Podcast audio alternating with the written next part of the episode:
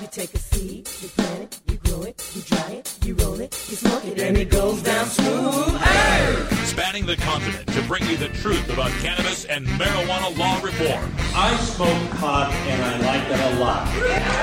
The Russ Belville Show, the voice of the marijuana nation. Now, here's your host, Radical Russ Belville. Good day, tokers and tokettes and non toking lovers of liberty. It is Friday, December 4th, 2015, and it's got to be 420 somewhere in the world. Congratulations, everyone. We made it to the weekend once again. And what a glorious day it is for me. I don't know if you were uh, watching football last night, but uh, what a fantastic football game last night. So happy. Go, Pat, go! Loving it, loving it. Go, Pat, go! That's right. The Green Bay Packers, uh, my team. What an amazing finish last night after after a, a uh, hook and ladder play that uh, was going to end the game and send us to seven and five and really almost kill our uh, best playoff hopes. There was a face mask penalty. Aaron Rodgers gets one more untimed down and a 61 yard Hail Mary touchdown pass to win the game with no time on the clock. I was jumping up and down. You can actually uh, go to my Instagram account at Radical Russ and, and see just how excited I was last night. It was such a good time for me. Ah, eight and four feels good. Both my uh, Green Bay Packers and my uh, Boise State Broncos are eight and four, so that's good. Let's hope both of them get at least one postseason win. Coming up on the show today, all sorts of marijuana related things that we have to talk about, and we've got two guests joining us in the first hour today. At the end of the show, we're going to have a Reformers Reader segment where we're speaking to Joshua Sheets. He's the author of a new book entitled homegrown marijuana. He's going to tell us all about how to get our little garden growing. So stay tuned for that at the end of the show. Before that, at half past the hour, some Cannabusiness Chronicles with Doug Ross. He's been on the show before. He is the director of A Normal Life, a documentary film in which I am a uh, participant. In fact, uh, since I'm in a normal life with Ray Manzarek, it puts me just three degrees away from Kevin Bacon. Kind of cool. And uh, he'll be joining us to talk about Maryland's medical marijuana program. And he's trying to get a dispensary out there in Maryland and all the hoops and hurdles he has to go through. We'll talk about that at half past. Before that, we're going to have a chance to get into the drug war data mines where there's a new report out from the General Accounting Office, Government Accounting Office, the GAO in Washington, D.C., reporting on the five year progress of the drug czar based on the drug czar's own goals. And guess what? It's a major fail for the drug czar in trying to reach even their own goals. Big loser the drug czar, except for one area. There's one area in which the drug czar has succeeded, and it'll be kind of ironic when I tell you what it is. And uh, before that, we'll get into behind the headlines. And in the headlines today, we're taking a look at an op ed in New Mexico that laments the U.S. Border Patrol's actions against card carrying medical marijuana patients in that southwestern state. We'll talk about that. But uh, before all of it, we start everything off with the Cannabis Radio News. And in the news today, we've got uh, a important appeals court decision coming out of the state of California. We've got Illinois medical marijuana patients losing their Second Amendment rights when they shouldn't. We've got Oregon's congressional delegation asking the U.S. Postal Service for clarification. A journalist in Morocco who has been jailed, and a Texas woman who's the daughter of a DEA agent You'll never This believe. is the Russ Belville Show on CannabisRadio.com. You'll never believe what happened to her. Ha! Ah, we're back after this. The son of a Polish immigrant who grew up in a Brooklyn tenement, he went to public schools, then college, where the work of his life began, fighting injustice and inequality, speaking truth to power. He moved to Vermont, won election and praise as one of America's best mayors. In Congress, he stood up for working families and for principle, opposing the Iraq War, supporting veterans. Now he's taking on Wall Street and a corrupt political system, funded by over a million contributions, tackling climate change to create clean energy jobs, fighting for living wages, equal pay, and tuition free public colleges. People are sick and tired of establishment politics and they want real change.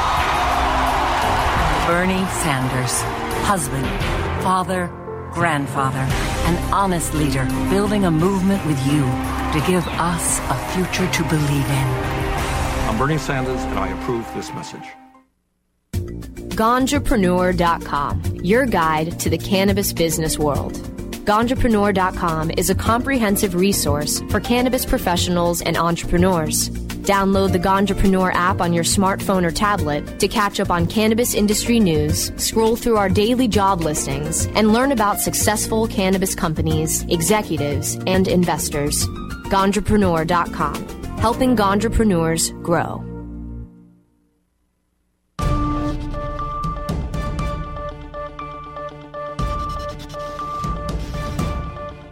It's time for the Cannabis Radio News. Covering the latest headlines in consumer cannabis, medical marijuana, and industrial hemp. Cannabis Radio News is now available exclusively at cannabisradio.com. Now, your marijuana headlines in 4 minutes and 20 seconds. This is Cannabis Radio News. This is your Cannabis Radio News for Friday, December 4th, 2015. Citing state protections for marijuana cultivation, a California appeals court struck down Fresno County's criminalization of marijuana growing. Adopted in 2014 and amended this year, Fresno's law prohibits the cultivation of medical marijuana and marijuana dispensaries in all zoning districts and classifies violations of the ordinance as both public nuisances and misdemeanors. The ordinance also limits the use of medical marijuana to qualified medical patients at their homes. Given California's extensive statutory scheme addressing crimes, defenses, and immunities relating to marijuana, state Supreme Court precedent dictates that the medical marijuana program prohibits law enforcement from refusing to accept a medical marijuana identification card as protection against arrest for the possession and cultivation of specified amounts of marijuana, the court found. While the court found Fresno's misdemeanor classification preempted, it rejected the challenge to the county ban on cultivation. The Compassionate Use Act and medical marijuana program do not expressly restrict local government's authority over land use, the panel found. Nearly two years after Illinois decided medical marijuana users shouldn't be prohibited from owning guns, several patients received letters from state police telling them their firearms cards were being revoked. Although the agency insists the letters were sent to just four people before the mistake was corrected, some cannabis supporters say the error signifies an underlying ambivalence about medical marijuana in the 23 states where it's now legal.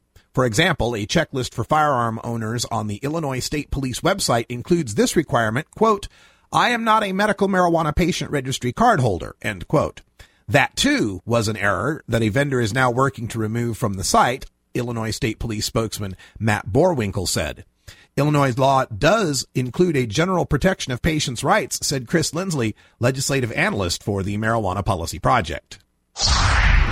Members of Oregon's congressional delegation this week asked the U.S. Postmaster General for a detailed explanation of a Postal Service policy prohibiting mailing material that contains marijuana advertising. Senators Ron Wyden and Jeff Merkley and Representatives Earl Blumenauer and Suzanne Bonamici, all Democrats, signed the letter to Megan J. Brennan, the U.S. Postmaster General and CEO of the Postal Service. The letter comes days after a regional postal service official warned a Washington newspaper owned by an Oregon company that it is a felony to mail material that includes marijuana advertising. The Oregon Newspaper Publishers Association forwarded the federal advisory to its 100 or so members this week. The group's executive director said the association strongly discourages Oregon newspapers that rely on the U.S. mail for delivery from accepting, quote, any type of marijuana advertising, end quote. The officials asked, quote, what discretion does a regional postmaster have in enforcing or implementing these policies, specifically in states where marijuana is legal? End quote. A Moroccan journalist has been arrested for his role in a television documentary on cannabis trafficking in his country, the head of the website for which he works said Thursday. Mohamed Drissi Kamili was arrested on Monday from his family home in Casablanca. Kamili had not taken part in filming or editing the documentary, but had provided figures and information for the documentary made for France's Canal Plus, which was broadcast on November 18th. The documentary unveils the alleged implication of police and the Coast Guard in the smuggling of drugs to the European continent. According to the International Narcotics Control Board, Morocco is one of the world's top producers of the cannabis resin, while Reporters Without Borders in March condemned, quote, the constant harassment of the independent press, end quote, in that country. A 19 year old Texas woman arrested on drug trafficking charges is the daughter of a Drug Enforcement Administration agents, agent, officials said Wednesday. Police cuffed Sarah Furay on November 6 after officers said they found 31 grams of cocaine, 126 grams of high grade marijuana, 29 ecstasy tablets, methamphetamine, and 60 doses of an LSD like drug in her bedroom, according to the College Station Police Department. The Death and Taxes blog revealed late last month that her father, Bill Furay, serves as a DEA supervisory special agent. This has been your Cannabis Radio News for Friday, December 4th, 2015. I'm Russ Belville. Imagine life without taxes. Let New Era certified public accountants, neweraCPAs.com, handle your Cannabusiness 280E and tax strategy. Get your business prepared with New Era CPA's Cannabis Finance Bootcamp. NewEraCPAs.com, with years of experience in the industry, we are one of the nation's leading accounting firms for growers, dispensaries, and ancillary companies from Washington to California. NewEraCPAs.com. The Russ Belville Show, providing dictionaries to drug czars since 2009. Your connection to quality cannabis insurance services is spelled K A E R C H E R. That's Kaercher Insurance. We have worked with ventures like cannabis for over 60 years. We're proud to represent over 50 companies with tailor made cannabis business plans for owners just like you to ensure your product, your plants, and your pursuits. K A E R C H E R spells out their full service insurance services ranging from commercial commercial to bonds to personal, from life to health, and more. Contact the team at KaercherInsurance.com and let our experience work for you. That's K A E R C H E R Insurance.com. Contact Karen and the team at Kaercher Insurance at 1 844 421 3560. That's 844 421 3560.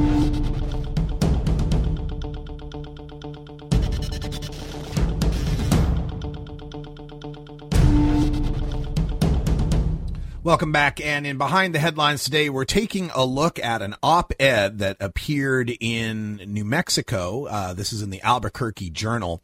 And it reflects uh, a problem that uh, we have talked about before on this show. And it is the problem of the Border Patrol that we've got here in America.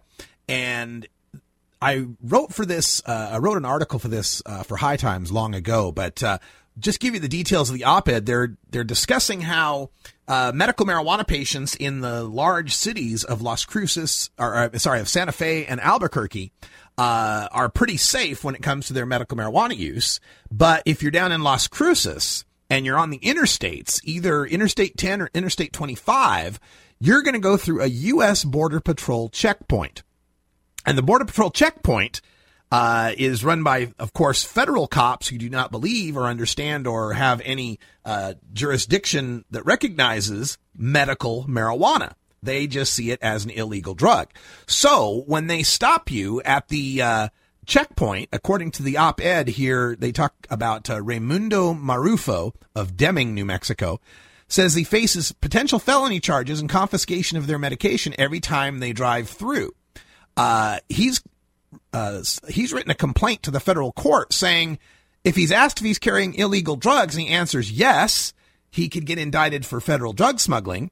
And he answers no, he could get prosecution for lying to a federal agent.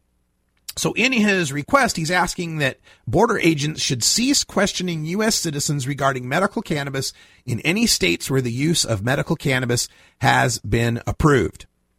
And so the the border patrol and and you'll find that uh, a lot of the arrests and work that the border patrol does has more to do with the war on drugs than it has to do with illegal immigration or stopping terrorists from crossing our borders. A lot of this has to do with marijuana and drugs in general, confiscating uh, the cash that is being carried, confiscating equipment, asset forfeiture that is uh, behind a lot of this.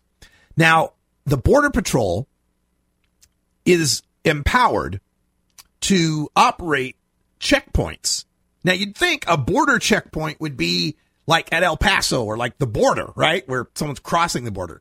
But Border Patrol agents for the longest time had the right to go within 50 miles of the border and have checkpoints on the theory that someone gets across the border, they're still close enough you might want to catch them, right? That 50 miles uh, after, I'm sorry, was 100 miles, excuse me, uh, I think was increased to 150 miles under one of the Patriot Acts or something like that. But whatever it is, within 100 or 150 miles of the U.S. border, federal border patrol agents can stop you, confiscate your marijuana, treat you as a felon because any possession of marijuana can be treated as a felony at the federal level. And remember, when we're talking border patrol, we're not just talking the border with Mexico, but also the border with Canada.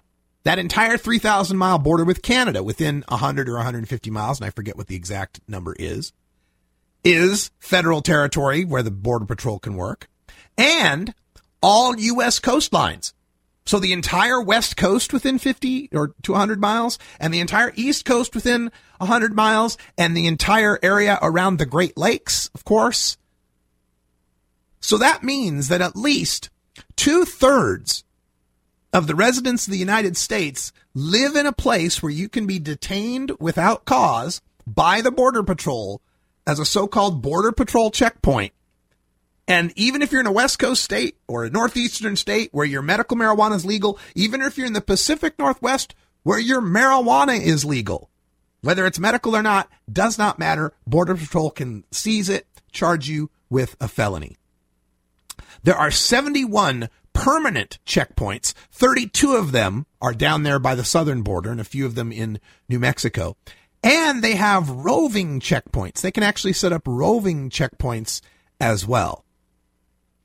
This is I, I, hope this man's complaint can go somewhere and, and we're starting to have more uh, understanding at the federal level that there needs to be some lenience here uh, leniency here.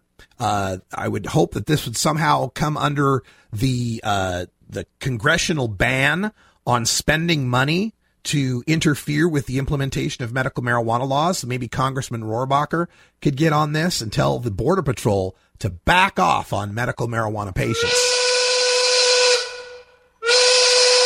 Where'd you learn that, Cheech?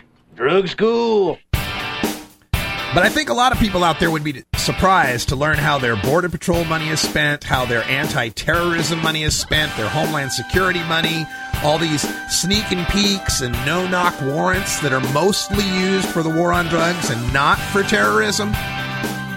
Yeah, we'll open some people's eyes to that. Happy 420 Mountain Time Zone. We're going to take a break. We'll be back with drug war data mining.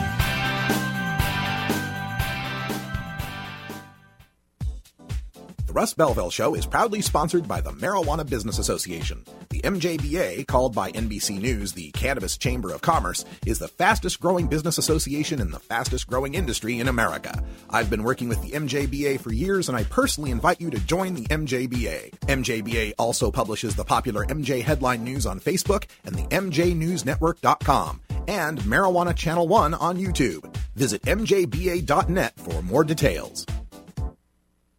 You're listening to Radical Russ on the Russ Belville Show. MJWellness.com, the largest medical marijuana community in the world. Connect with thousands of patients, doctors, industry leaders, and businesses through shared personal experiences along our worldwide network. Discover new therapies and benefits with content tailored to you. Come grow your network on MJWellness.com. You're not alone. Your wellness matters.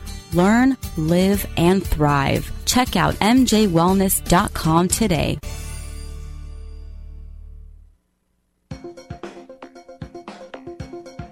Arguing for the end of adult marijuana prohibition is easy because we have facts, science, reason, compassion, evidence, truth, and logic on our side. It is even easier when researchers catalog it all for us. Learn how to gather the facts on marijuana use, arrests, seizures, rehabs, drug tests, and more in this edition of Drug War Data Mining. All right, for the drug war data mines today, we take a look at the GAO, the Government Accountability Office, and their new report that has come out citing Office of National Drug Control Policy lack of progress on achieving national strategy goals. this is GAO 16 257T if you want to look that up. GAO 16 257T. And according to the report, the GAO reported in March of 2013 that the Office of National Drug Control Policy, the ONDCP, aka the Drug Czar, and other agencies had not made progress toward achieving most of the goals in the 2010 National Drug Control Strategy. Every year, the uh, Drug Czar's office puts together a drug control strategy and they'll have all these goals that they wish to achieve, you know, looking at a five year sort of plan. Uh, and in the strategy, the drug czar established seven goals related to reducing illicit drug use and its consequences to be achieved by 2015. So seven goals to be achieved by this year. And we've got data now up to March of 2013. So we've got at least halfway through. And GAO's analysis showed that of the five goals for which primary data on results were available, so there are seven goals, we don't have any data on two of them yet, but of the five for which we have data, one showed progress and four showed no progress. one goal showed progress, four showed no progress. Overall, the report states, None of the goals in the strategy have been fully achieved. None. Zero. And uh, what did this cost us, America?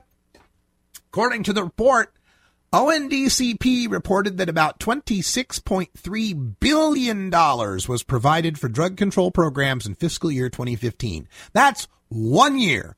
$26.3 billion.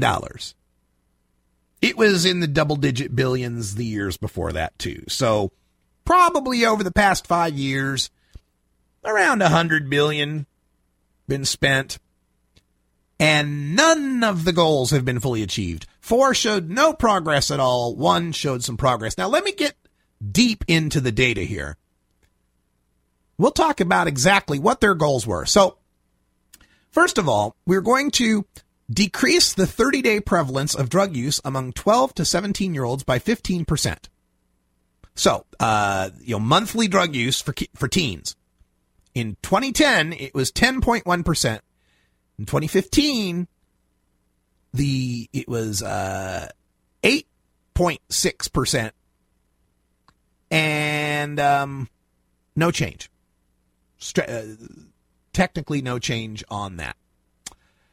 They also wanted to decrease the lifetime prevalence. Have you ever tried drugs among eighth graders? They wanted to make sure that eighth graders wouldn't be trying drugs. And on that, they made progress toward their goal. Movement toward goal.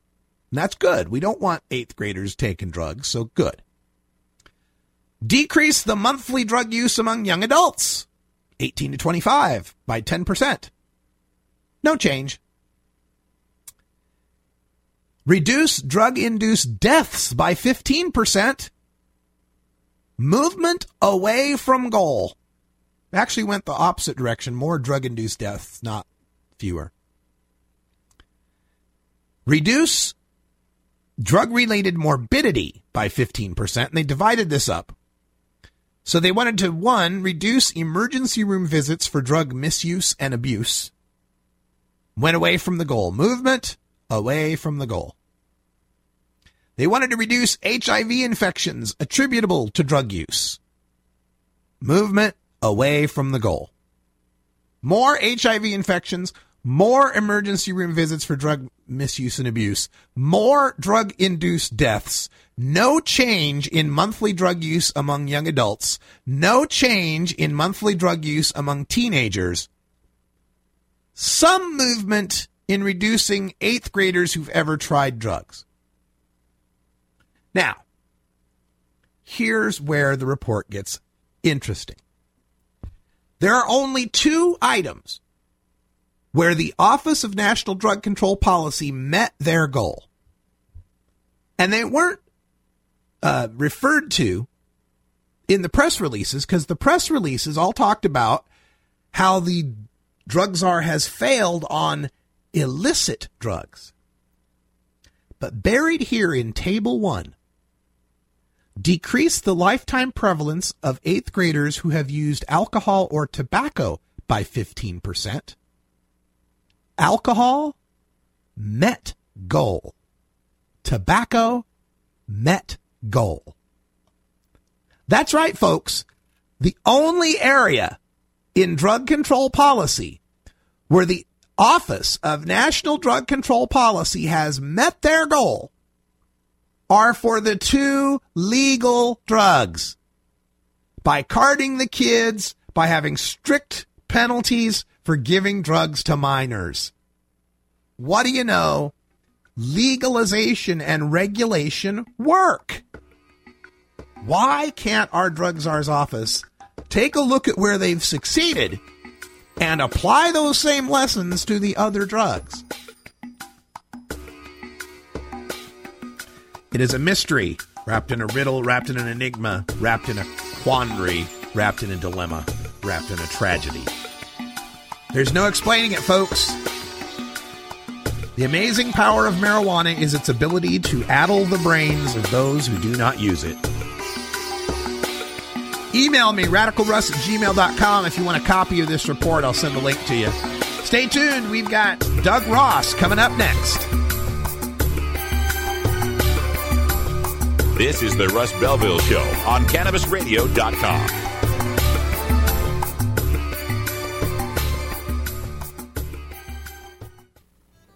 The fingerboard extension has fretted instruments to enhance your creativity. It has new and used guitars and banjos from beginning to high class. The fingerboard extension has National Resophonic, Huss and Dalton, Larrivee, Heritage and Recording King guitars, and Mike Ramsey, Wildwood, Gold Tone, and Recording King banjos. The fingerboard extension also has drum stuff, used gear, and parts. Stop by the fingerboard extension downtown Corvallis, Oregon at 120 Northwest 2nd, or check out the inventory on the web at fingerboardextension.com and reverb.com. The Russ Belville Show, where the truth about marijuana gets more than a minute to speak. Great websites today need expert web design and development and need to be e-commerce ready and mobile friendly. But building a marketable and profitable website can be an uphill climb. Ready to make your new website or replace your existing website? Think Orange as the new way to get in the black. Orange Hill Development works with Fortune 500 companies and offer the same top quality development service at a fraction of what other providers charge. Brands like Absolut, Carlsberg, and Nestea trust Orange Hill Development. Find out why you should trust your website with Orange Hill. Contact Orange Hill for a consultation today at orangehilldevelopment.com.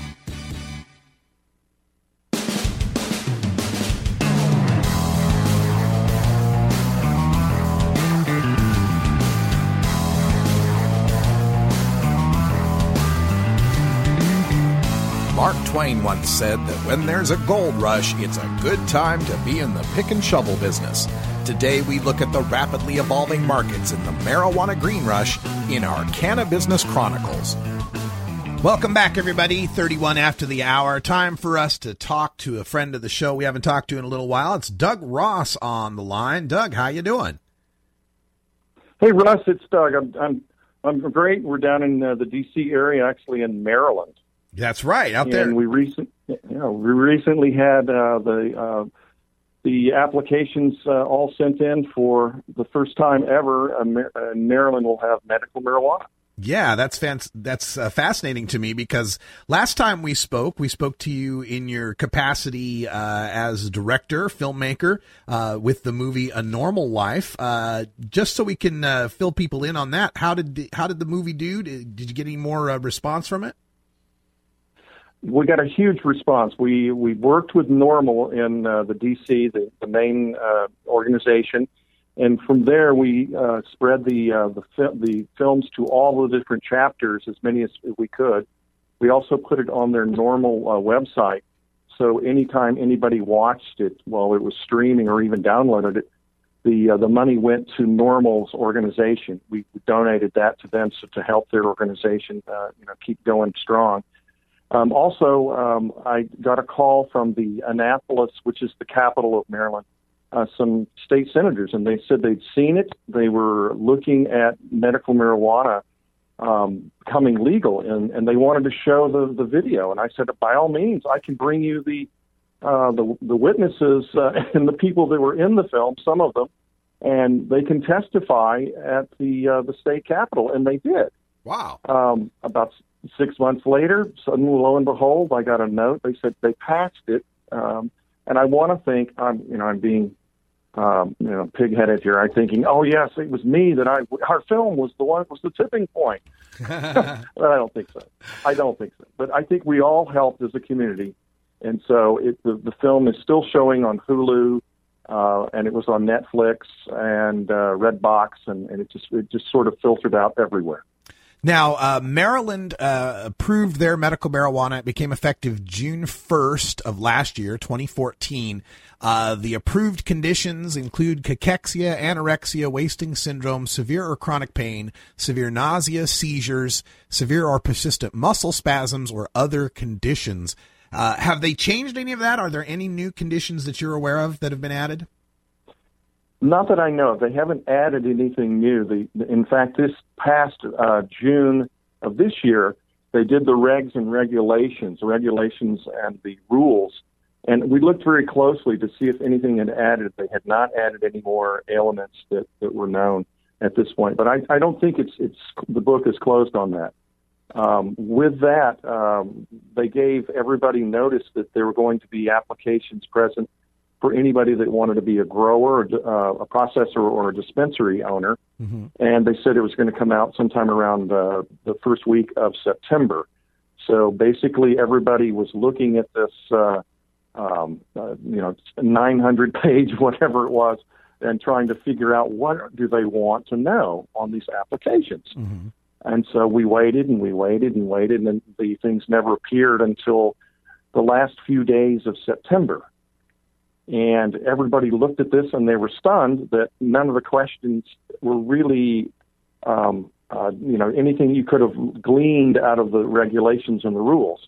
Hmm. There was a lot of hypothetical questions and things, and, and it was just, it was kind of shocking. Huh. But we were prepared. Everybody that knew uh, knew that they were going to you know, try to try to go sideways on this thing because it's their first time, and Maryland's never had this in, in the state, not like you guys in, in Oregon and California or even Colorado. And so, but the problem was that they, they didn't close the, they closed the date at the same time. So we now, instead of two months, you had less than five weeks Hmm. to create the application and, and um, apply on time, on the deadline. Now, uh, and uh, yeah. what, what was the deadline? it was the, um, oh, great, now that you said the 7th of uh, November. Okay. And so basically, we had so you know very very little time. No, excuse me, not the seventh of November. It was um, the twenty eighth. So the point being is that the time was was really short, and so we were really struggling to try to uh, to try to get everything answered on time. Yeah. Uh, and they were they were applying these different percentages of of the question. They gave it points, in other words. So if you didn't answer one question, they'd shade it a little more points higher or lower, depending on what you were doing. It was a very oddball way of doing it. Okay, so Um, you now- were you were applying for one of these dispensary licenses, right? Correct. right. Now, do you know Um, do you know how many of the producer, processor, and dispensary licenses they're going to give out? Yes, there are uh, basically there are 94 dispensaries um, in all of the. They're using the different uh, senatorial uh, districts, Okay. Senate districts, and so, so there's about 42, and you're going to have two per district. Okay, so so 94, and, And according to uh, a, a press release here from the Medical Cannabis Commission there, November 12th, they said there were 705 applications for those 94 dispensary licenses, and you're one of those applicants. right, and the others were for growers and processors. Gotcha. And the total was over 900 Okay. totally. Wow. So uh, you got about a one in seven, one in eight chance of succeeding here, but like you said, it's there's a point system going on here, and, and uh, have you found any problems with that? Is it does it seem fair? Well, it, the point system, I wasn't bothered by that at all. Um, the because it, it gives everybody a fair shot, I thought, and you could answer the questions uh, to prove, you know, your experience in, in business, your experience with with uh, the medical marijuana field, and, and so forth. And we had, it wasn't just me. I brought in a medical doctor who'd had 35 years uh, in the pharmaceutical bu- uh, business industry. I brought in uh, a pharmacist who's also been in the business about 12 years and was a veteran. And so, and then we had a security team because there was a really big uh, section on how are you going to secure all this and uh, and make sure you know that your the system was protected. And so I had all these people, and these these guys were ex FBI agents from DC. So I, and all these people are from Maryland. So that's that's another point I was trying to get at is that my team was all Maryland raised and and worked, and so we were trying to make a community dispensary that does work toward veterans. That was one of our our big uh, ideas. Uh, because that's what uh, we've been doing for, for years. I've been down uh, in D.C. working at the Walter Reed It's a, vol- a volunteer, and worked with all uh, different uh, groups in uh, the Virginia, Maryland, D.C. area. But back to the the marijuana thing is that we had a team and we showed that we were uh, Maryland people. Now, um, one thing that was odd is that we there's other groups that were we were meeting the Maryland, uh, Baltimore Women's Grow group, which is up from Baltimore, but they're not necessarily there. They would have meetings all over the state, and different people would show up: processors, growers, dispensary people that are all applying, and we were all comparing notes and things. We started noticing that uh, the scuttlebutt or the rumor was that there were all these people coming across the D.C. border and from Colorado that were coming in and putting money uh, in every senatorial district. This was uh, out of state money, corporations, big time uh, groups that already had uh, you know businesses in uh, the Midwest and in the West, and they were using a proxy to uh, because you have to be a Maryland resident, of course. And, and so if you look at the list of 900, you see the same names in every district. So they were spending what is it? Uh, you know, thousand dollars for each dispensary. You know, it's ninety thousand dollars, right? Right. Uh, and so we were a little, uh, you know, taken back, and we're like, well, wait a minute. Uh, and we would find out who these groups were. And I'm not claiming foul. I'm just saying that you know we wanted as a community to keep the money in uh, Maryland. So when these, uh, you know, the sales go to the patients, and that's what we're here for is the patients. Um, this money is going to be what trucked out, uh, you know, daily in boxcars in, in armored cars toward Colorado. Whereas we wanted to keep the money here to help the community. That was part of the whole idea. Was not only to give needed medicine to veterans and to uh, citizens here, but the the rewards would be to put the money back into the community. Right. That was all our, our whole idea, uh, and so now we see all these groups from uh, out of state, and we're and there's nothing we can do in the the process because it's now it's out of our hands, and we have until I think January, mid January, and they may announce something. So but, you know, to be fair, we just wanted it fair uh, and treated fairly. I thought if these guys that were the big corporations they could put their uh, resources into the communities far from Baltimore and, and Rockville, the two major cities, yeah. out toward where uh, people are not, uh, you know, probably uh, wealthy enough, and it's hard for them to access. We would feel it would be fair out there, but you know, it's out of our hands, I say, and uh, you know, I, I wish for the best. I just, I hope the whole thing works out for the patients and for the veterans and for the community that's I mean I'm not. My wife and I own a, a full service spa with, with Chinese medicine, We've got uh, you know uh, acupuncture. We've been treating patients for years, and it's all about health and wellness.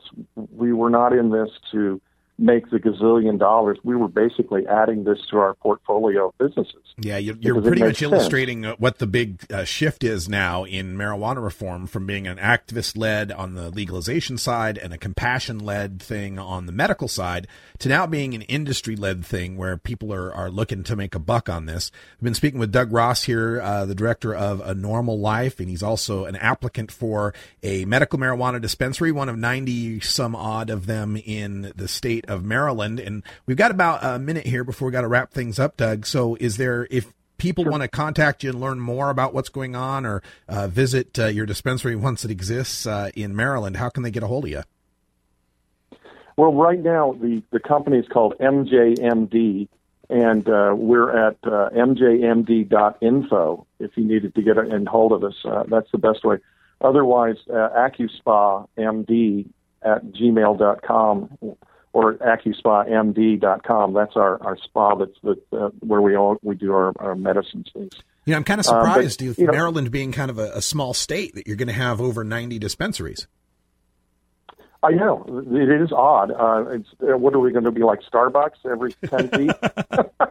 I'm not against that. But, no, I know, I know. But we have to start. But I just wanted this thing, this process to be fair. That was Yeah. all, and to help the patients. And and uh, I get that it's going to be industry wide. And and there was a guy who just quit uh, one of the national uh, uh, committees uh, of marijuana because he said he was fed up that, like you said, it's all corporations taking over. Yeah, Dan Riffle of Marijuana at- I was- Policy Project. I was at this one meeting, and this guy says, "What are you against capitalism or something?"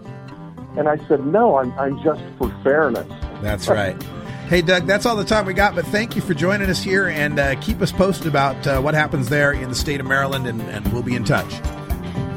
Thanks, Russ. Have a great night. All right, thank you so much. And folks, check out A NORML Life if you haven't already, because, well, for one thing, I'm in it. Not for much, but I'm in it a little bit. At least got me in the Internet Movie Database, and that's good. Hey, when we come back, it's time for the Reformers Reader, and we'll be speaking with Joshua Sheets, the author of Homegrown Marijuana. This is the Russ Belville Show on CannabisRadio.com.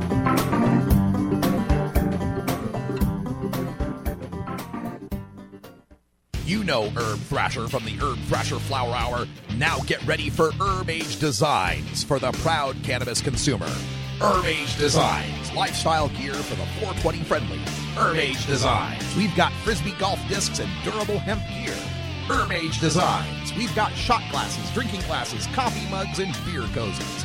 Check us out on Facebook and online at herbagedesigns.com and follow Herb Age and Herb Thrasher on Twitter.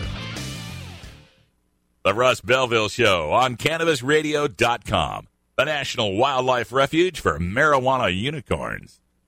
Dr. Dabber, hurry! Its temperature is shooting past a thousand degrees Fahrenheit. It's burning up. I'm afraid for this little guy, it's just too late. What caused the problem? Only Dr. Dabber can maintain the perfect temperature for a smooth tasting, slower burn. This standard vaporizer lost all of its health benefits, sending it up in smoke.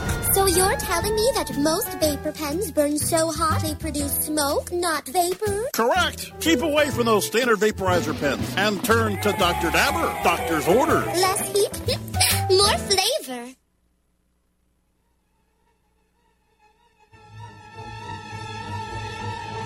The best weapon you can have in the Prohibition War is your mind.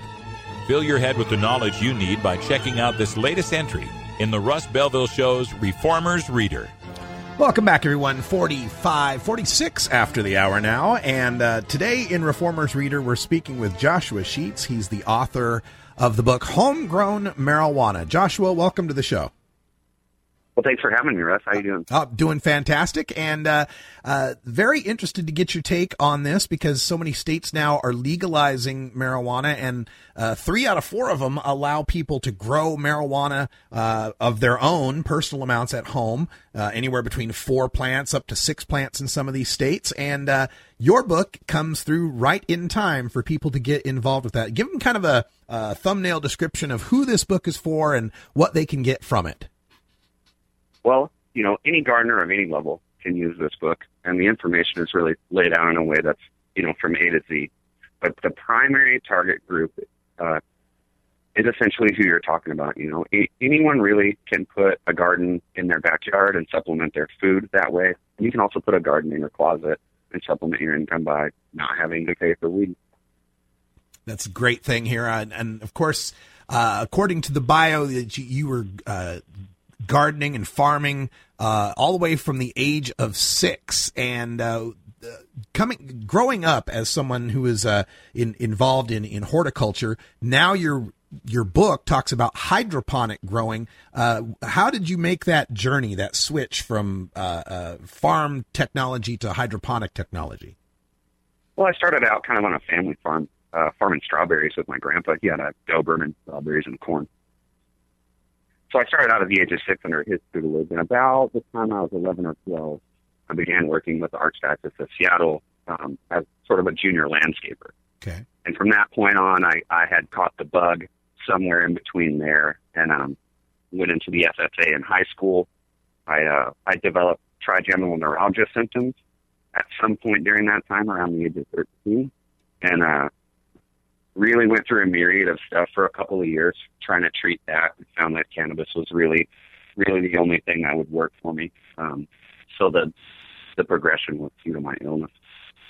Wow. So cannabis, from there, was, uh, cannabis yeah, was able from to there, help I started growing outside out here in Washington. Uh, back then, you know, my resume kind of reads like a criminal history from that period, but I guess that's that's kind of what it was. Yeah. Um, you got busted then?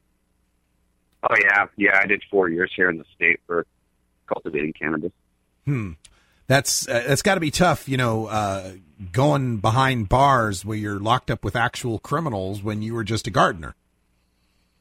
Pretty much, you know. I mean, a gardener who was trying to treat himself. Yeah. Now, with your disorder, uh, have you been able to eliminate any uh, any other or the rest of your pharmaceuticals through the use of cannabis? Yeah, you know, I've gone through a whole myriad of stuff that you use, um, and I still meet with my neurologist once a month, and he uh, he still tries to get me to to try new pharmaceuticals out. Uh, the last one we were doing with trigeminal neuralgia really was the gabapentin, pregabalin type family. So it's um, Neurontin pills that cost about eight hundred bucks a month. That they make you unfunctionable. Mm-hmm. It just and that's the best that that's the best that modern pharmacy has has come across with that so far. Um, you get you get down to about one really painful attack a month with that type of thing, um, but you're completely unfunctionable. And with the cannabis, you can function. And I've been three months free of an attack currently. Wow, well, that's fantastic. And uh, you're in Washington now, uh, working in the uh, cannabis industry, I presume. Yeah, absolutely. I'm I'm here uh, selling copies of my book, consulting with people, uh, working with working with medical setups, uh, giving advice to guys that are doing 502s. Uh, I had a consult yesterday with a private grower. It was really uh, really great. He set up an undercurrent system so clean he put it on a carpet. wow. Now, uh, having gone to uh, uh, jail, uh, prison for cultivation, is that restricting you in any way from working in the industry in Washington? You know, it is and it isn't. Um, like, I can't, I can't really own my own business here, which is really sad because, you know, I, at, at this point I'm 33 and, and basically we're the generation that I grew with, who's the guys a little bit older than you, we're getting ready to sort of pass over the torch, if you will. And it's the torch of here's these genes we're giving you, here's these techniques, here's the stuff that we're doing down here, person to person. Now we live in a day and age now where you can learn just about anything off of YouTube. Um, and I'll be putting out a series of videos myself to kind of help people out along with my book pretty shortly on YouTube. But I mean, it is it's rough. You know, we I sit around or I meet with a lot of older guys, and uh, pretty much everybody that's a grower in their 40s, uh, 30s, 40s, 50s has some sort of a charge, and it is uh, it's kind of a way to process them out. Yeah. We're speaking with Joshua Sheets. He's the author of Homegrown Marijuana. Create a hydroponic growing system in your own home. It's available on Cool Springs Press. You can also get it downloaded through Amazon. Are any other outlets people can get the book? Um, from Amazon, from Quarto Home, the uh, website of the publisher. Hmm. Uh, from my personal website has some links as well. Oh, I'm sorry, what was your website? On my personal website, let me pull that up for you real quick. We just uh, we're just in the middle of setting a lot of stuff up. Well, that's good to hear.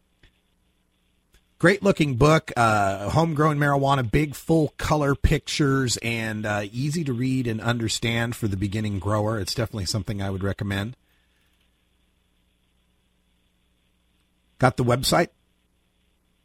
Yeah, I'm pulling it up here real quick. Okay. Uh, the author is Joshua Sheets. Uh, the book is Homegrown Marijuana.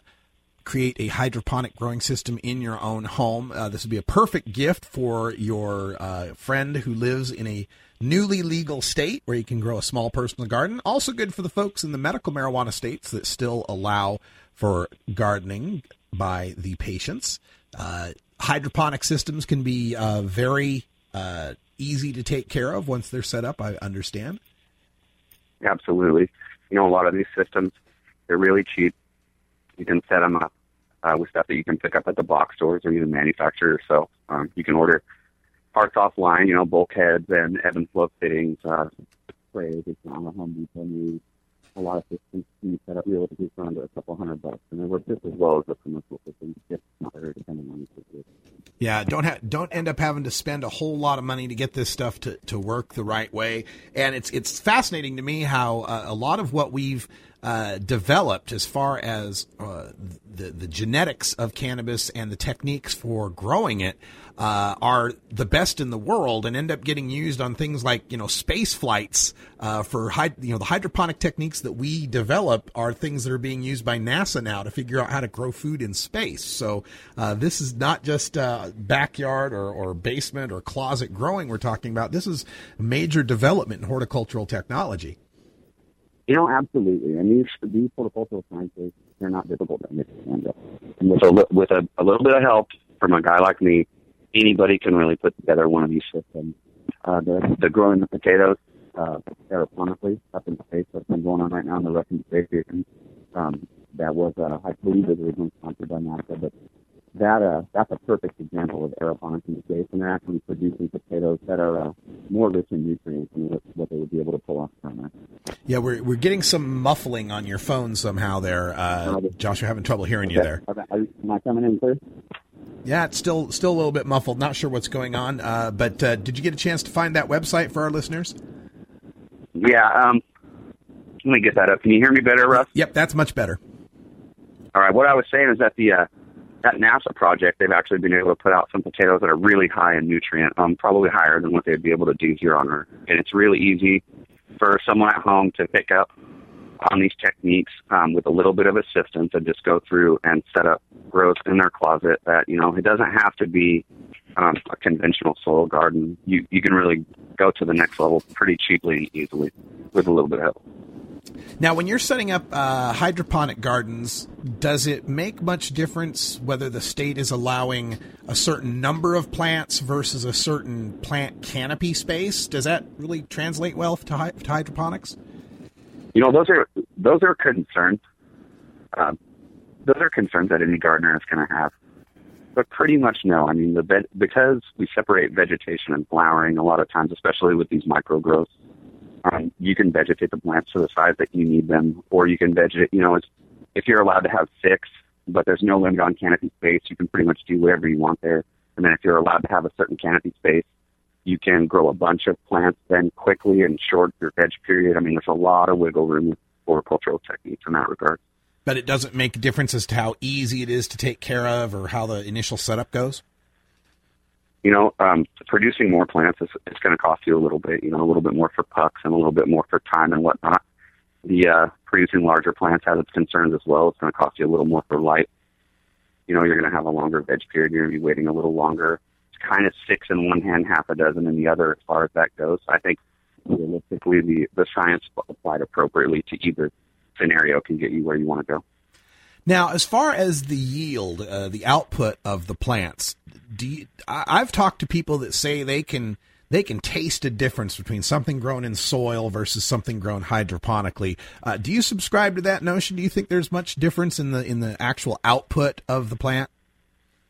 That's a difficult question, Russ. But realistically, you know, there's a lot of variables there. Flushes are pretty important in the final part of, of cannabis in, in the preparation uh, be, before consumption. Uh, the final stage of flowering. The hydroponic and organic system, bas- basically with with your hydroponic system, you have a lot of salt-based nutrients unless you're running full organics. And even if you're running full organics, the principle is kind of constant delivery or delivery on demand. With organics, it's more uh, the nutrients are kind of locked up, sort of in like salt lick forms, if you will, and they they deposit themselves. Um, even nitrogen, even some of your more faster moving compounds uh, in the soil will sort of time release themselves, if you will, within the medium. Hmm. So there's there's there's that going on. Right on. All right. So uh, again, the book is Homegrown Marijuana. Author is Joshua Sheets. You can pick the book up on Amazon and other fine book retailers. And uh, Joshua, Yeah, and you know, it's, I'm sorry, Russ. It's, it's available in Barnes and Nobles and a lot of other outlets coming out soon. So yeah. Now, uh, do you ever uh, make appearances at any of the uh, events around Washington, Pacific Northwest, or West Coast for people to meet you, book signings, things like that? you know, I've I've started to move around and uh, I've started to move around and do some events out here. I got uh, out to a Dab Star party uh, last month. I'm planning on being at Hempfest this next year. Um, I'll probably be doing some book signings locally in the Olympia, Tacoma, Seattle area. Um, I think I'll be speaking at Mother Earth News uh, this spring down in Oregon, somewhere near you. Right on. Well, uh, I hope we run into you at one of these events sometime and get a chance to meet. And uh, uh, good luck with everything uh, as far as the book goes. And uh, do you plan on uh, uh, releasing a sequel? Yeah, actually, I'm I'm just beginning to pen the sequel right now, and it'll it'll be uh, the title still in the works, but essentially it'll be a book about how to do the same thing in your backyard. Right on. All right. Well, we're looking forward to that. Uh, Probably people, backyard marijuana, something like that. Yeah, and I want to I want to see the documentary video. well, thank you so much, uh, Joshua Sheets, author of Homegrown Marijuana, a guide to creating your own hydroponic grow. Nice small grows for those of you in the legal states or the medical states. It's all the time we got for our Hour One podcast. Thanks for joining us. Stay tuned for Hour Two, Toker Talk Radio. Our phone lines are open at 971 533 7111. It's Friday, Open Mic Friday. You can call in about any topic. We'll be glad to talk about it. I'll be giving you a preview of the Northwest Cannabis Classic. It's happening here in Portland, taking place on Sunday. And um, what else is happening? Oh, yes, Emerald Cup is coming up. And uh, NORML has got their Key West legal seminar going on this weekend. For everyone here at CannabisRadio.com, I'm Radical Russ. Thanks for joining us. And until next time, take care of each other, tokers. This is the Russ Belville Show. The Russ Belville Show is blogging and podcasting daily at radicalruss.com. you grow it, you dry it, you roll it, you smoke it. You take a seed, you plant it, you grow it, you dry it, you roll it, you smoke it. You take a seed, you plant it, you grow it, you dry it, you roll it, you smoke it, and it goes down smooth. Hey!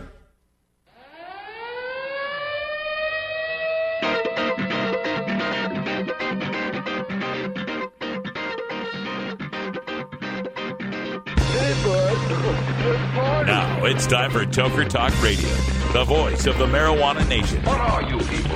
On dope? Where you can toke. I inhale uh, frequently.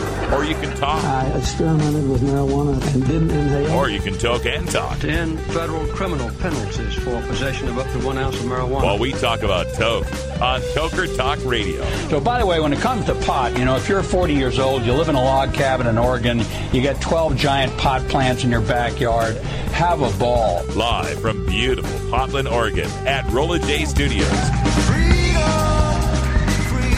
Hey, this is great. Just not cannabis. Plus your calls live at 971 533 7111. They're walking on their pants with their cap on backwards, listening to the Enema Man and Snoopy Snoopy Poop Dog. What's to keep somebody from getting all potted up on weed and then getting behind the wheel? Gateway theory doesn't work. It's a reality. Holland, is it real? Don't tease me. We're locking up people that take a couple of puffs of marijuana, and, and the, the next thing you know, they got 10 years. And now, here's your host, the guru of Ganja Graphics, the sultan of sativa statistics, and the worst nightmare of a reefer mad prohibitionist. A polite, perspicacious, productive pothead with a propensity for PowerPoint. Radical, Russ Belville. All right, welcome back, everybody. Hour two, Toker Talk Radio is on the air. Phone lines are open at 971 533 7111. Open topic, anything you want to discuss in the world of marijuana or outside of the world of marijuana. This is a show by, for, and about the cannabis community. Doesn't mean we can't talk about other subjects. And we're going to be doing a lot more of that in 2016. I'm going to make uh, Toker Talk Radio the the cannabis consumers talk radio show, but we're going to talk about all sorts of things. We're going to talk about all sorts of topics out there and uh, get everyone's take on these things. And it, and it could be quite interesting because the cannabis community, by and large, is kind of both liberal and libertarian, right? It's it's almost as if if you think of the political spectrum, left, right, and center, right? It's not really a line. Sometimes it's more like a circle. And when you go around that circle, whether you go to the left or to the right, you eventually end up kind of in some places in the same place where both libertarian types, you know, far right leaning people and liberal types, far left leaning people, both see the need to protect a person's right to use drugs. It, it just becomes an issue of bodily and mental sovereignty. It's a civil right. And so, you know, so the left sees it as a civil rights issue. The right sees it as a overbearing government issue. And we both kind of come together on that. So with that perspective, where we have an interesting, we have an interesting group to be able to talk about other issues in this country. Because for most people, on most issues, especially these days with the internet and the media the way they are, everybody ends up in their own little echo chambers, right? You're a righty, you listen, you, you watch Fox News, you listen to right wing talk radio, and you read the Wall Street Journal, and, and that's your little world. And if you're a lefty, you're reading the New York Times and you're getting all your information off the internet and your uh, uh, left wing blogs and watching MSNBC, right? And you don't get a lot of crossover for the other side. And it, there tends to be this demonization of the other side and mischaracterization of the other side. An us versus them mentality, which I think only serves really the the purposes of the people, you know, in control uh, the corporations and the, and the people making the money and the power. If if all the people are fighting against each other, left versus right, immigrant versus native, gay versus straight, whatever it is we're fighting about, we're distracted with each other and they can go on doing what they want to do. So the marijuana community provides this interesting opportunity for people to have a, a group that's united under one particular issue who come from vastly different sides on other issues. For instance, I'm all for marijuana legalization. I got friends in Texas who are all for marijuana legalization, but our opinions on guns are quite different. Quite different. I've got uh, friends that are completely in support of the idea that a person has the right to put marijuana in their body, just like I believe we have the right to put marijuana in our body, because what is the government doing trying to exercise control over our body? But those same friends are stridently pro life and are all for the government having control over a woman's body if she's pregnant. So we have these, you know, we got an interesting coalition of people pro lifers and pro choicers, gun nuts and gun grabbers, First Amendment and Second Amendment. I mean, we come from all sorts of different areas here. And, you know, Christian and atheist, right? We, our group, our coalition has people who strongly believe in ganja as the sacrament, who strongly believe in Christ as a savior, uh, hold these beliefs very seriously. And we have people that are total atheists into evolution and all of that. And yet we all g- agree that marijuana should be legal. Let's go to our phone lines. We got a call from the 651 area code. 651, you're on the air with Toker Talk Radio. Hi, Russ. My name is. Hello, Russ. Yes. Hi, my name is Daniel. Um, I have a question about powdery mildew. How that, um, if that's bad uh, by burning it, smoking it, or ingesting it. Yeah, you don't want to deal with the powdery mildew. Uh, I, I, you know, sometimes people try to brush this amount off or pick out the parts that are good, but once your plants have the powdery mildew, what you're seeing is not Yeah. all that's there. There's there's plenty more that's there at a, a smaller level that you can't quite pick out. And I know people have said, well, I'll, I'll use it in a, you know, I'll I'll, I'll blast it and, and make a concentrate out of it. No, all you're doing is concentrating the the mildew then, uh, or I'll use it in edibles. No, you're still Yeah. gonna How about can butter? yeah, same problem, man. Once you got the powdery mildew, you- you're done. It's you know throw it out. It's not good for And human what consumption. does it have on you if you do consume that? Well, there's uh, uh, all sorts of uh, like toxic mold type of uh, lung pneum- uh, pneumonia type infections of the lungs and such. Not good.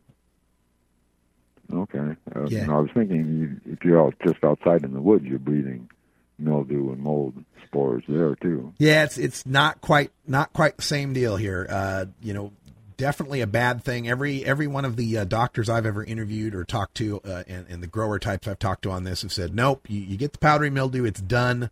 Throw it out. It's not good for human consumption. Okay. Well, thanks an awful lot, Russ, and geez, it sure is great listening to you. Keep up the great work. Oh, thank you, man, and uh, tell other people uh, we love having new listeners on the show. I sure do, and I recommend your stories to everyone to read too. Thanks a lot. Appreciate it. Bye. Bye bye. All right, yeah, folks. Thank you so much, and we uh, we love getting these calls, and uh, we're going to take a short break, and uh, when we come back, we'll talk a little bit more. Also coming up, we've got our final daily Toker Tune segment. I mentioned this yesterday that moving forward, as I'm on Cannabis Radio now, I have to take off all the copyrighted music. That's why you're hearing new bumpers and stuff too. So uh, Herb Thrasher will be calling in for our last Rockin' Friday that we can do, but never fear, the rock will still be here. 420 Radio will still exist. Herb Thrasher Flower Hour will still keep keep on keeping on. It's just my show that's moving to CannabisRadio.com. We've also got the response to the uh, Black Lives Matter question of a world without police. My question at the Reform Conference coming up at the bottom half of the hour. This is the Russ Belville Show on CannabisRadio.com.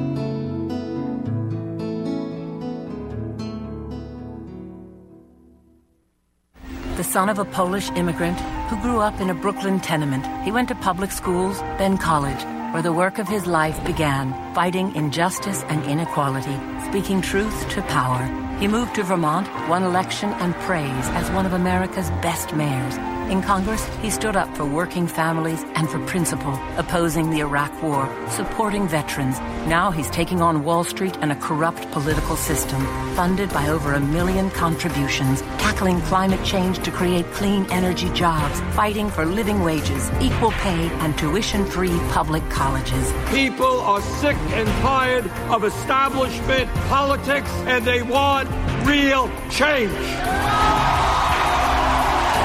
Bernie Sanders, husband, father, grandfather, an honest leader, building a movement with you to give us a future to believe in. I'm Bernie Sanders, and I approve this message. The Russ Belville Show reminds you to never smoke and drive impaired. Hang out for a while. and Share. Ganjapreneur.com, your guide to the cannabis business world. Ganjapreneur.com is a comprehensive resource for cannabis professionals and entrepreneurs. Download the Ganjapreneur app on your smartphone or tablet to catch up on cannabis industry news, scroll through our daily job listings, and learn about successful cannabis companies, executives, and investors. Ganjapreneur.com, helping Ganjapreneurs grow.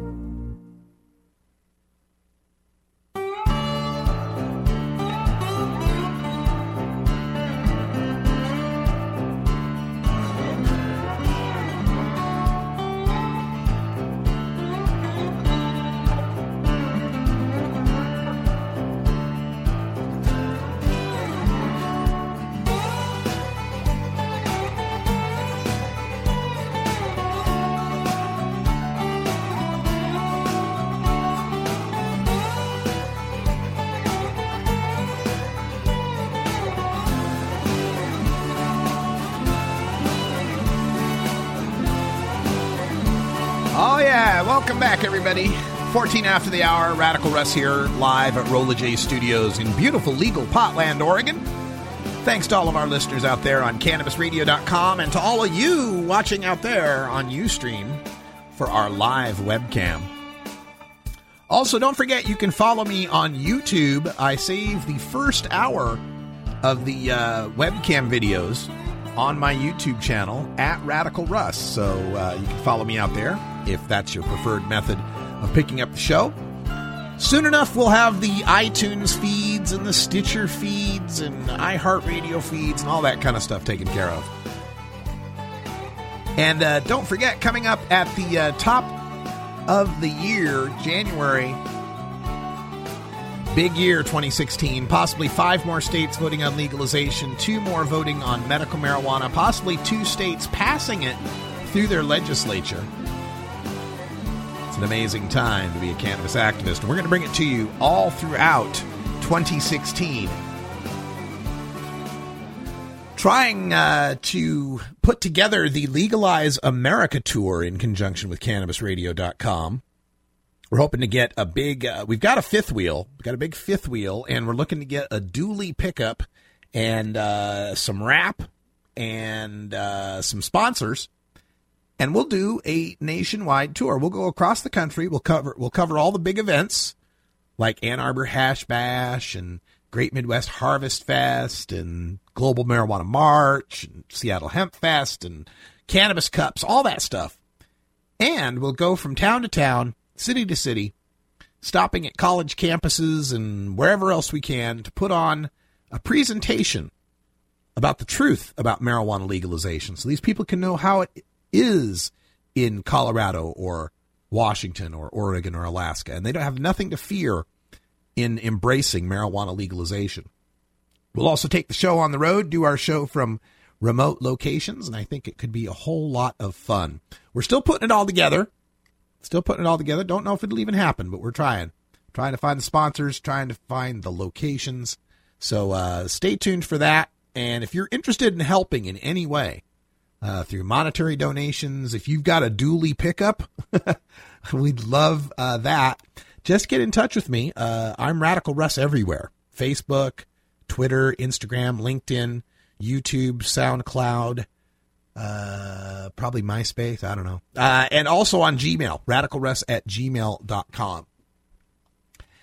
If you're interested in knowing more about my uh, background, there is a big front page interview of me coming out in the Oregon Cannabis Connection newspaper. Uh, the Oregon Cannabis Connection can be found all throughout Oregon at most of our dispensaries and a lot of our head shops. And uh, Keith Mansur, the uh, publisher, came to the uh, studios the other day and we did a long interview. It's going to be a long, long piece, but uh, pretty uh, pretty enjoyable getting to do that interview and getting some uh, coverage in the Oregon Cannabis Connection. Also, uh, the story is blowing up. We uh, broke this story uh, a couple of days ago about the uh, Alabama prosecuting attorneys and cops who are all complicit in planting drugs on young black men for over a decade hundreds of cases prosecuted with planted evidence, many of those people still in prison. Wrongly convicted, still in prison. You know, when a case like this comes up, I want the cop, any of the cops, and the district attorney who succeeded in putting these men behind bars falsely to have to serve the sentences of the men they put behind bars consecutively. Hundreds of cases. If if if they each got even 2 years, then the prosecutor and the cops should get 200 years in prison. So basically life without parole. They should be locked up and the keys should be thrown away to me, you know, I've got a different view of how our justice system should work. I think we should be punishing violence most strictly. Like even like aggravated assaults, even just simple assaults should be prosecuted much more strictly than they are today. Behavioral crimes, regulatory things, they shouldn't be anywhere near the punishment of people that commit violent crimes. But something that should be punished even more than that are the people in whom we put our public trust, our criminal justice officials, our peace officers, our officers of the court, when they subvert the cause of justice like this, it should get the maximum penalty short of capital murder. I wouldn't give these guys death penalty. I wouldn't give anyone death penalty. I'm anti death penalty. It doesn't work. It wastes money. But these guys should definitely do more time than someone busted for weed. That's for damn sure.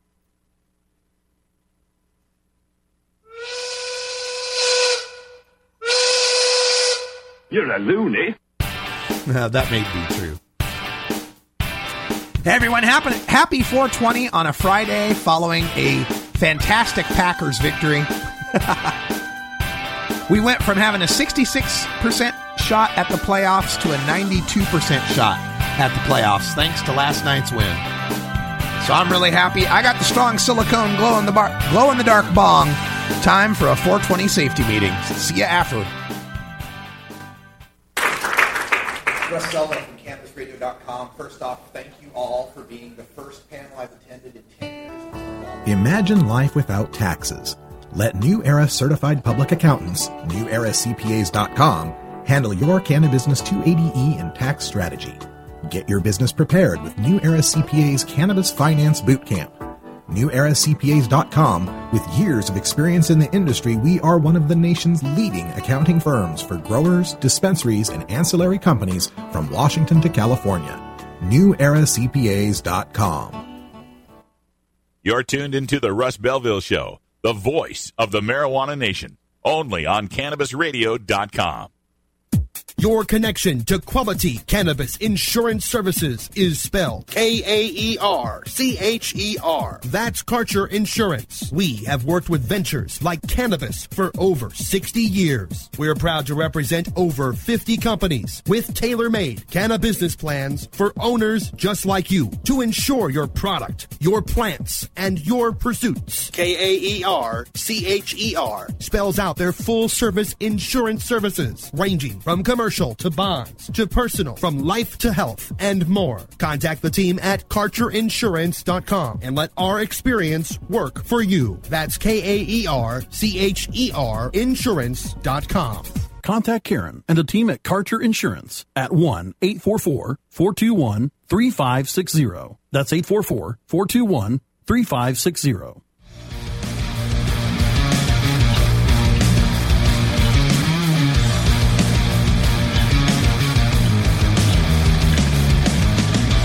Everyone knows music and marijuana go together, so let's wind up our 20 after break with the Russ Belville Show's Daily Toker Tunes, the best in pod safe 420 music from around the web. Today is Rockin' Friday, featuring rock, metal, and the hard edge of alternative country. Now, sit back and enjoy your Daily Toker Tune. All right, welcome back, everybody, to this Rockin' Friday. Herb Thrasher can't join us today, and it is the last day that we can play uh, any copyrighted music on the show. So I've got to go out with this. Of course, you probably know by now Scott Weiland, the lead singer of 90s band Stone Temple Pilots, was found dead in his tour bus uh, at the age of 48. And um, the bassist, Tommy Black, has been arrested and booked for possession of cocaine. So they call 911 because they find their lead singer dead. The cops show up. When they show up, they find some cocaine, and so they arrest the bass player. Damn shame. But uh, of course, uh, Scott Weiland has long struggled with substance abuse issues, crack cocaine, and heavy drinking. Uh, he'd been on tour with his band, Scott Weiland and the Wildabouts, uh, and they were had dates coming up in Reno and Napa, California. They're still uh, the medical examiner is still investigating his death. There's no word as to whether or not there were any drugs involved in Weiland's death. But uh, Black, the uh, bass player, has been is being held at the Bloomington Police Department pending charges, and he's also the manager of the Viper Room in uh, Los Angeles. So sad to see Scott Weiland go. Uh, somebody my age passing away like this. So we're going to go out with some Stone Temple Pilots off their album Core. This is Wicked Garden. Get.buzz. .buzz is the internet platform that fuels community interest, excitement, and new experiences. .buzz is the premier online destination for internet users seeking the latest news on a variety of topics. .buzz appeals to groups active in blogging, communications, journalism, advertising, and marketing. .buzz offers registrants a stronger alternative to the shrinking namespace of existing top-level domain names, such as .com, .net, and .org. Get your name now at get.buzz. At Herbie's Cannabis Seeds, we pride ourselves on bringing you the best quality seeds from the world's most respected cannabis seed producers, all at the lowest online prices. You can find Herbie's seeds at herbiesheadshop.com. All cannabis seeds are sold as souvenirs and as a means of preserving cannabis genetics. Herbie Seeds in no way intends to condone, promote, or incite the use of illegal or controlled substances. We strongly urge all prospective customers to check their national laws prior to placing an order. Herbie Seeds at herbiesheadshop.com. Proud sponsors of The Russ Belville Show and 420 Radio. You're listening to Radical Russ on the Russ Belville Show.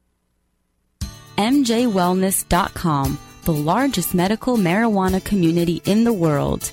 Connect with thousands of patients, doctors, industry leaders, and businesses through shared personal experiences along our worldwide network. Discover new therapies and benefits with content tailored to you. Come grow your network on MJWellness.com. You're not alone. Your wellness matters. Learn, live, and thrive. Check out MJWellness.com today.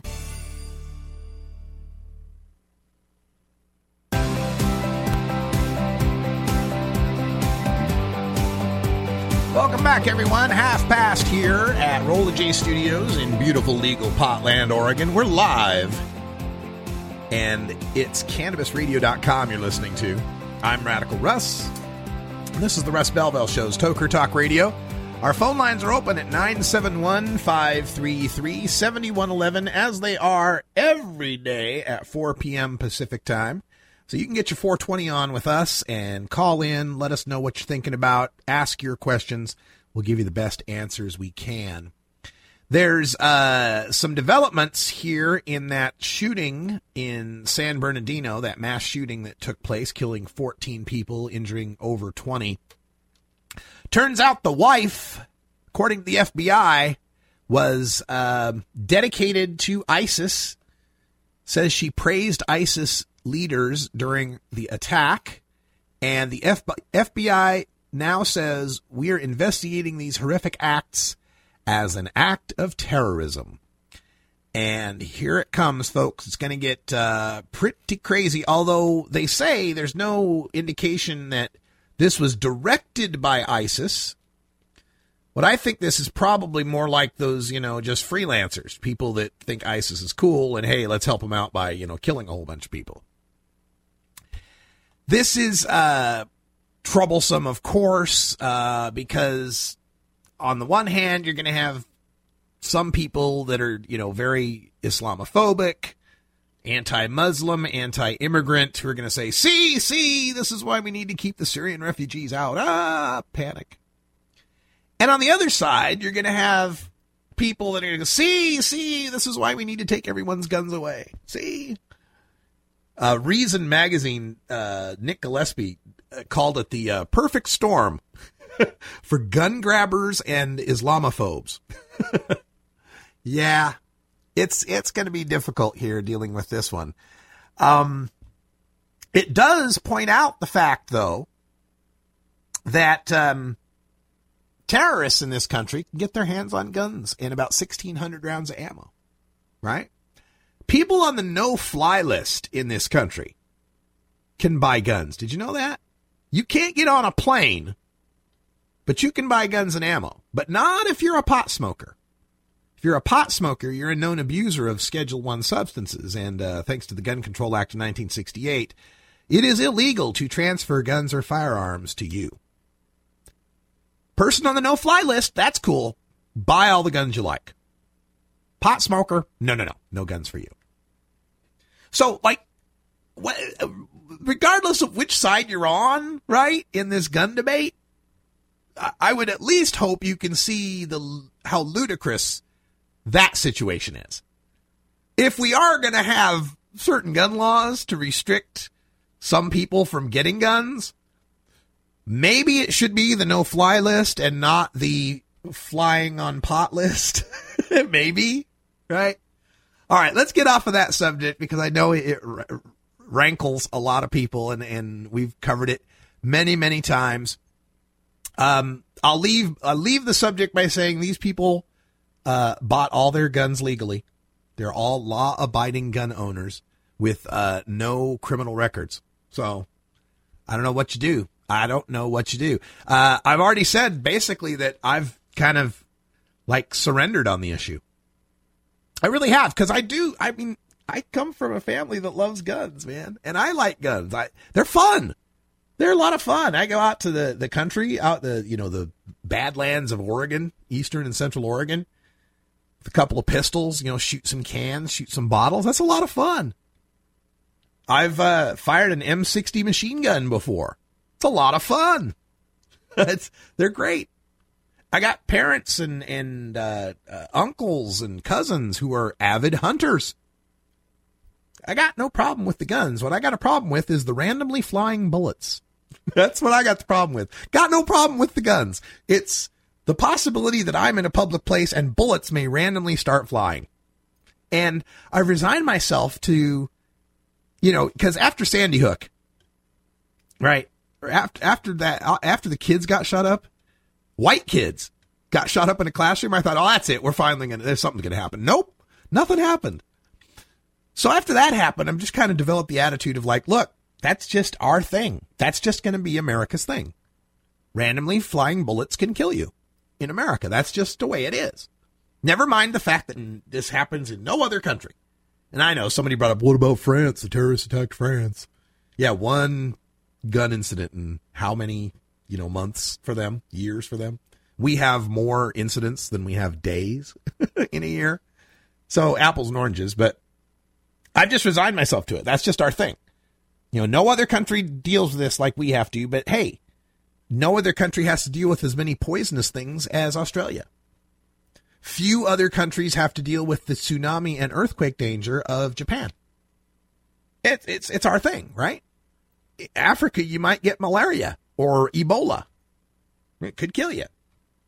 America, randomly flying bullets and type 2 diabetes. we just have to, that's the way our country is, man. We're just going to have to deal with it, I think. Oh my God. Um, let me go back real quick to the Dothan, Alabama Police Department. Leaked documents reveal they planted drugs on young black men for years, and the district attorney was complicit. Off the HenryCountyReport.com blog, uh, nice picture of all these guys, uh, all these white Southern officers who've been planting drugs on black guys holding a Confederate flag. That's how appropriate that could be. Interesting. And um, it's just uh, hundreds of cases, planted evidence, many still in jail because of this. And um, this started as far back as 1996 that the police department got complaints that black victims that drugs and weapons were being planted, specifically young black men who had clean records. The police chief instructed senior officers to ignore the complaints, and they willingly complied. In 1998, a concern, concerned group of white officers within the police department complained in writing about what they had witnessed. And uh, in August of nine, okay, so that got turned over to internal affairs. By August of 99, more than a dozen officers had allegations against them for planting drugs and weapons on black men they had falsely arrested. Each were notified of a formal investigation required to prepare statements in writing to internal affairs. Notification of charges reference a combination of marijuana, cocaine, and guns being planted on citizens during arrests that were witnessed by multiple fellow officers. They were prosecuted by District Attorney Doug Valeska.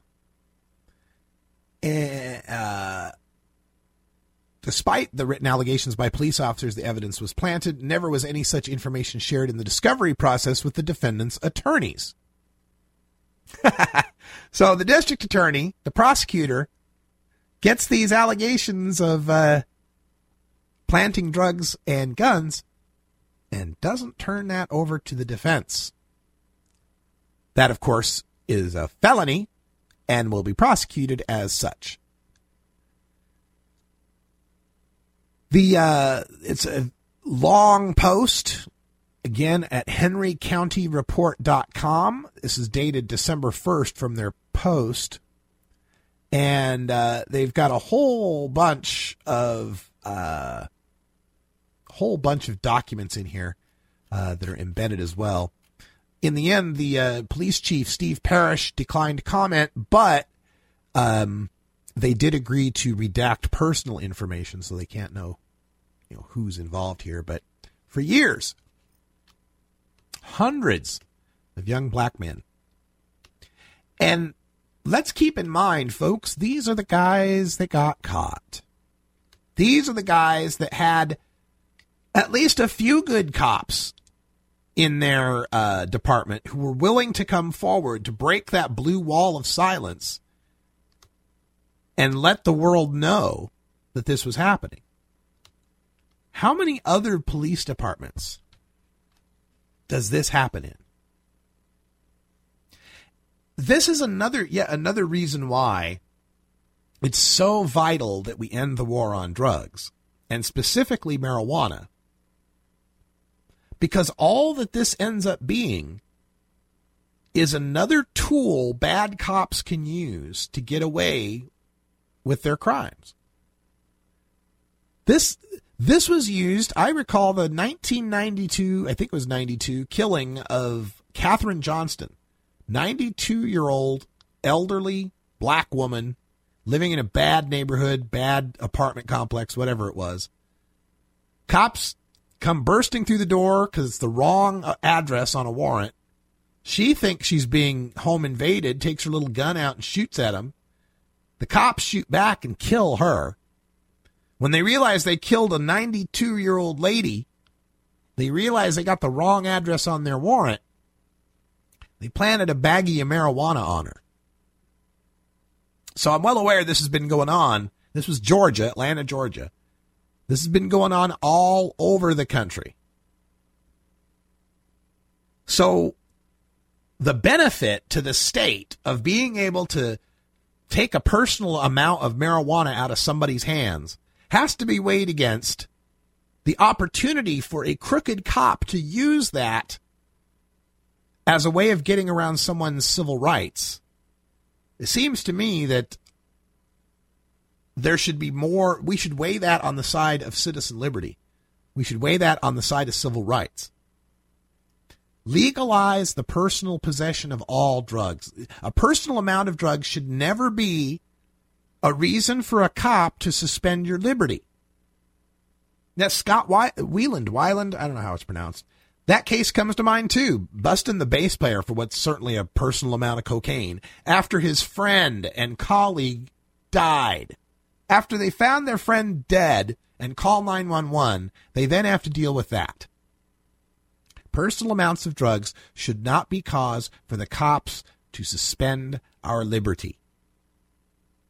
Now, crooked cops might be able to still plant guns, still plant stolen merchandise. I mean, it's never going to eradicate crooked cops, but given that there will always be crooked cops, how about we give them fewer tools to be crooked with? Let's take a couple tools out of their tool belt. The smell of marijuana. I smell weed. Oh, really? Sure you do. Sure you do. Oh, you found some weed uh, on this black kid who doesn't have a previous record. Right. So uh, I want to take a moment here uh, to play a clip because we've been talking about this uh, Black Lives Matter and crooked cops and so forth, and there was this panel, the militarization of police, that took place. And I, I played a little bit of it on the show yesterday, and it featured Diane Goldstein, uh, my friend from Law Enforcement Against Prohibition, and Patrisse Cullors, who is one of the co-founders of Black Lives Matter, and a few other activists who work with people of color communities. And there was this theme that built up throughout the discussion of this idea of a world without cops, that cops were bad, cops were evil, we shouldn't have cops, because all cops are are the occupying army that controls and keeps capitalism running and keeps minorities, uh, you know, uh, at a lower class status. And you know th- this perspective that was coming from these minority activists. And and Patrisse Cullors, I believe it was, actually came to the point of saying we need to work toward a world without police. We're, my goal is to put the police out of business, which I think is a fabulous idea in a John Lennon imagine sort of way. Because you have to imagine that we'd be a world without conflict if you want to be a world without police. And so that led me to my question that I asked at the Reform Conference to these activists. Russ Belville from CannabisRadio.com. First off, thank you all for being the first panel I've attended in 10 years of drug law reform. It was all female, but not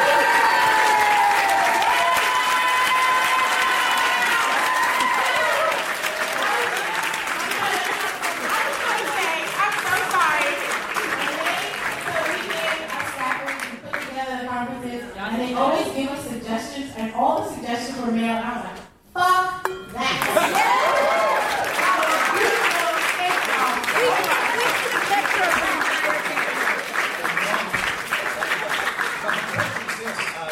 I'm skeptical of this idea of the world without police, and maybe it's because I played music in biker bars for 15 years now.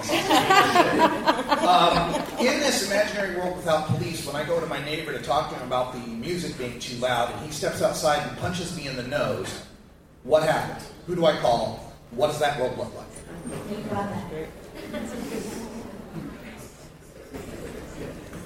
So, oh, it will rapid fire again. Yeah. yeah. Lightning round, so ask your question. This should be a little bit more of a comment. No, question, please.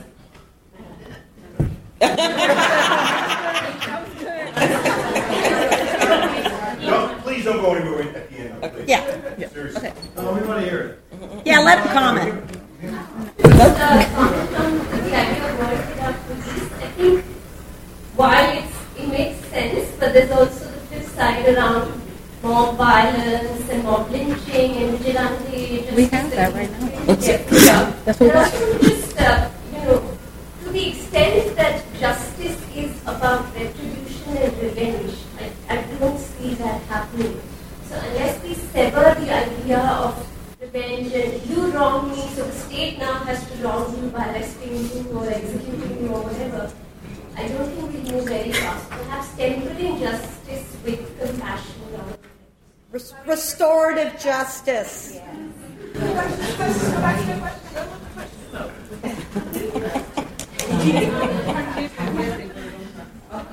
I've been walking for a long time. so- It's 354, just let Hi, um, thank you guys for the wonderful panel. I was wondering if anyone could speak to the um, intersections and parallels of uh, the drug war and sex work criminalization.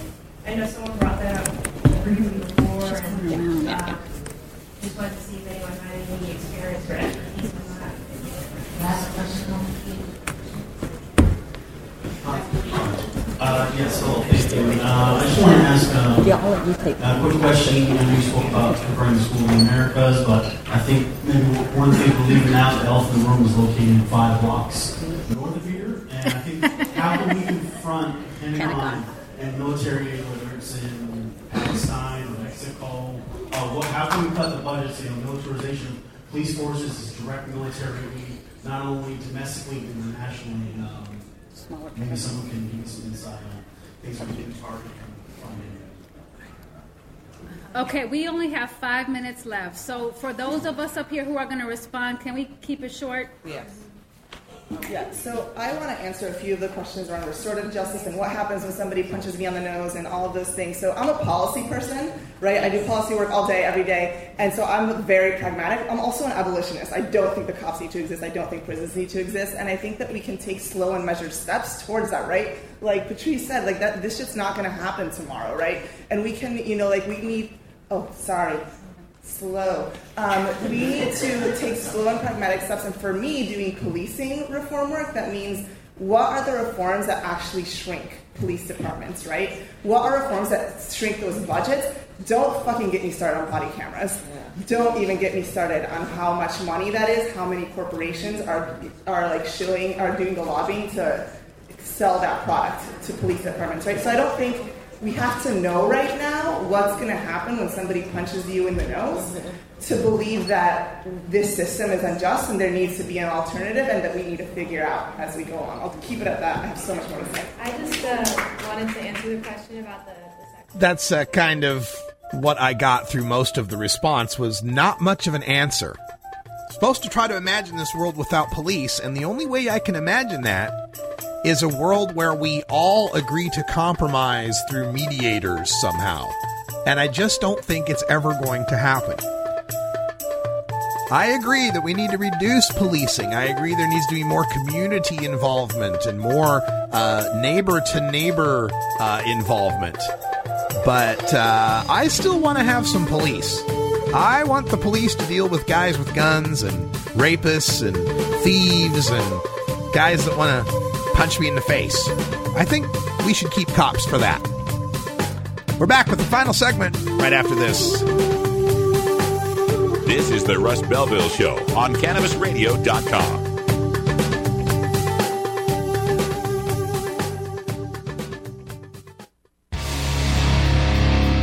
This is Radical Russ encouraging you to take a look at the Weed Blog every day. Johnny Green and the staff at the Weed Blog are on top of all the latest developments in the fight to end marijuana prohibition nationwide. You can even get the Weed Blog on your smartphone by installing the Weed Blog app for iPhone and Android.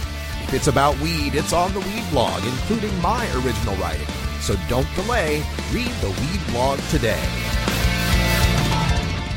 This is Cannabis Facts from Robert Platshorn's TheSilverTour.org, supported by our donors and Hemp Inc., poised to lead America's hemp revolution at hempinc.com. In 1937, the second most prescribed medicine, marijuana, was banned. It wasn't about marijuana. The paper, oil, and chemical industries lobbied to end hemp farming. No longer labor intensive, an acre of hemp produced more quality paper than four acres of trees. Plastics and fibers could be produced from a plant. Hemp can even produce 10 times the energy of today's ethanol. As marijuana prohibition ends, many states now allow farmers to again grow hemp. This was Cannabis Facts from the silvertour.org, an educational nonprofit supported by our donors and Hemp Inc., a public company poised to process America's hemp crop at hempinc.com. The Russ Belville Show reminds you to never smoke and drive impaired. Hang out for a while. Share. Great websites today need expert web design and development and need to be e-commerce ready and mobile friendly. But building a marketable and profitable website can be an uphill climb. Ready to make your new website or replace your existing website? Think Orange as the new way to get in the black. Orange Hill Development works with Fortune 500 companies and offer the same top quality development service at a fraction of what other providers charge. Brands like Absolut, Carlsberg, and Nestea trust Orange Hill Development. Find out why you should trust your website with Orange Hill. Contact Orange Hill for a consultation today at orangehilldevelopment.com. Welcome back, everybody. Final segment here on a Friday. And don't forget, coming up at the top of the hour, Stoner Jesus will bless you with his stony goodness and fill you with the Holy Spirit. So, fill you with something, I'm sure. We're going to close things off here with a message from Snoop Dogg, Snoop Dio Double Jizzle. He was on the Jimmy Kimmel program last night, and uh, they are promoting Omaze. It's the uh, red promotion to help uh, combat AIDS throughout the world, and various celebrities are giving away various special sit- situations. Like uh, Tom Brady will let you snap him a ball, know, a football, for example. Uh, so Snoop Dogg has a very special offer, and I really hope we get to cover this offer come 420. Check it out. This is Snoop Dogg on Jimmy Kimmel Live last night. Tell us what your Omaze experience is. My Omaze experience will be for a lucky fan to come to Denver, Colorado on 420 and have a smoking experience with me. We're calling this. It's, it's, it's a, uh, is it a Mary Jane wellness retreat? A wellness retreat. Yeah, so we're trying to get you well. And, and Jimmy, I brought you a gift because I want you to get well too. Oh, you did? Yes, so you're part of our team now, so. I, is this, oh, what is this, a necklace? Yeah, that's I love necklaces. Yeah. Oh, this is going to be perfect for me. Thank Yeah. you. We're selling jewelry now? Yeah, yeah, man. I'm slanging everything. How did this happen? Hey, man, everything got to go, man. Yo, Snoop Dogg, you know when you when you get a prescription for medical marijuana here in California, you have to get a doctor to. What do you tell the doctor is your ailment that you require? I'm going to share this with you because I love you. Oh, thank you. Migraines. Migraines. So thank you, Snoop Dogg. Thank you for the beautiful necklace. If you want to bid on Snoop's Mary Jane Wellness Retreat, go to omaze.com slash red. Congratulations there. Uh, you can go to omaze.com and uh, learn more about Snoop's Wellness Retreat. And uh, you bid on this, but it's like a, a raffle, so uh, everybody has a chance to win. It's not like whoever bids the most wins. Although I think if you bid more, you get more chances to win. But anybody could win this thing. We'll certainly be in Denver for 420. We'll see if we can get Snoop Dogg on the show. That'll be a lot of fun. That's all the time we got this week. Thanks for joining us. We appreciate you coming over and joining us at cannabisradio.com, your source for the best in marijuana talk radio programming. I'm Radical Russ live from beautiful legal Potland, Oregon, right here at Rolla J Studios, thanking you for being here, supporting the show, and fighting for marijuana legalization. Until next time, take care of each other, tokers. This is the Russ Belville Show. The Russ Belville Show is blogging and podcasting daily at radicalruss.com.